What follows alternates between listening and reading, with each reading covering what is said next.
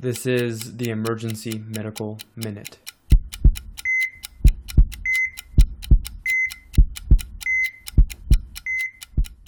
All right, so um, for my medical minute today, uh, I want to talk about a patient I took care of.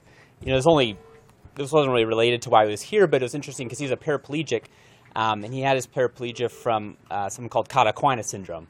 Uh, and unfortunately, in him, it had been delayed by several days, and he had resultant paraplegia, some bladder dysfunction, sexual dysfunction from it, um, which is not too uncommon.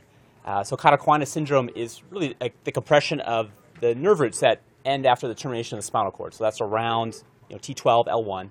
Um, is Latin for horse's tail, so it's just kind of a bundle of nerves that go down, and anything that occupies that space or can fill that space could cause cauda equina syndrome. So whether it be trauma, a disc rupture, infection, blood, um, they all potentially cause it, but most of the time we're going to see it from like a disc rupture.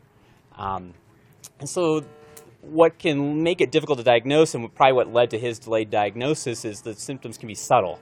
We're typically taught it's like saddle anesthesia or numbness in the perineum. So kind of like if you're sitting on a saddle, but that might not be only identified if you're like doing pinprick testing. The patient might not report it. Um, sometimes they might have bilateral symptoms of pain, numbness, weakness. They might complain that they're having some incontinence or bowel difficulties, but how many of our back pain patients are on chronic opiates with constipation? So it can be tough to tease out. Um, there's not really one symptom or a constellation that's highly predictive or one that carries a large negative predictive value either.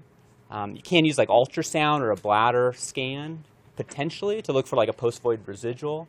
So certainly if someone has less than like 50 or 100 cc's in their bladder after a void, that might um, be a little bit more predictive against it, but nothing's 100%. Um, and really just kind of use all that to risk stratify whether a patient needs imaging, and that's how you diagnose this. So preferred imaging is MRI. Um, if you don't have MRI immediately available, or for whatever reason they can't go to MRI, a CT myelogram can be done as well. Um, but that's a diagnostic testing of choice.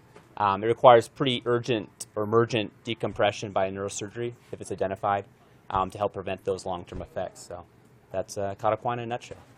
Emergency Medical Minute is and always will be about free medical education. Medicine's most prolific podcast is successful because of our supporters, donors, and of course, our listeners.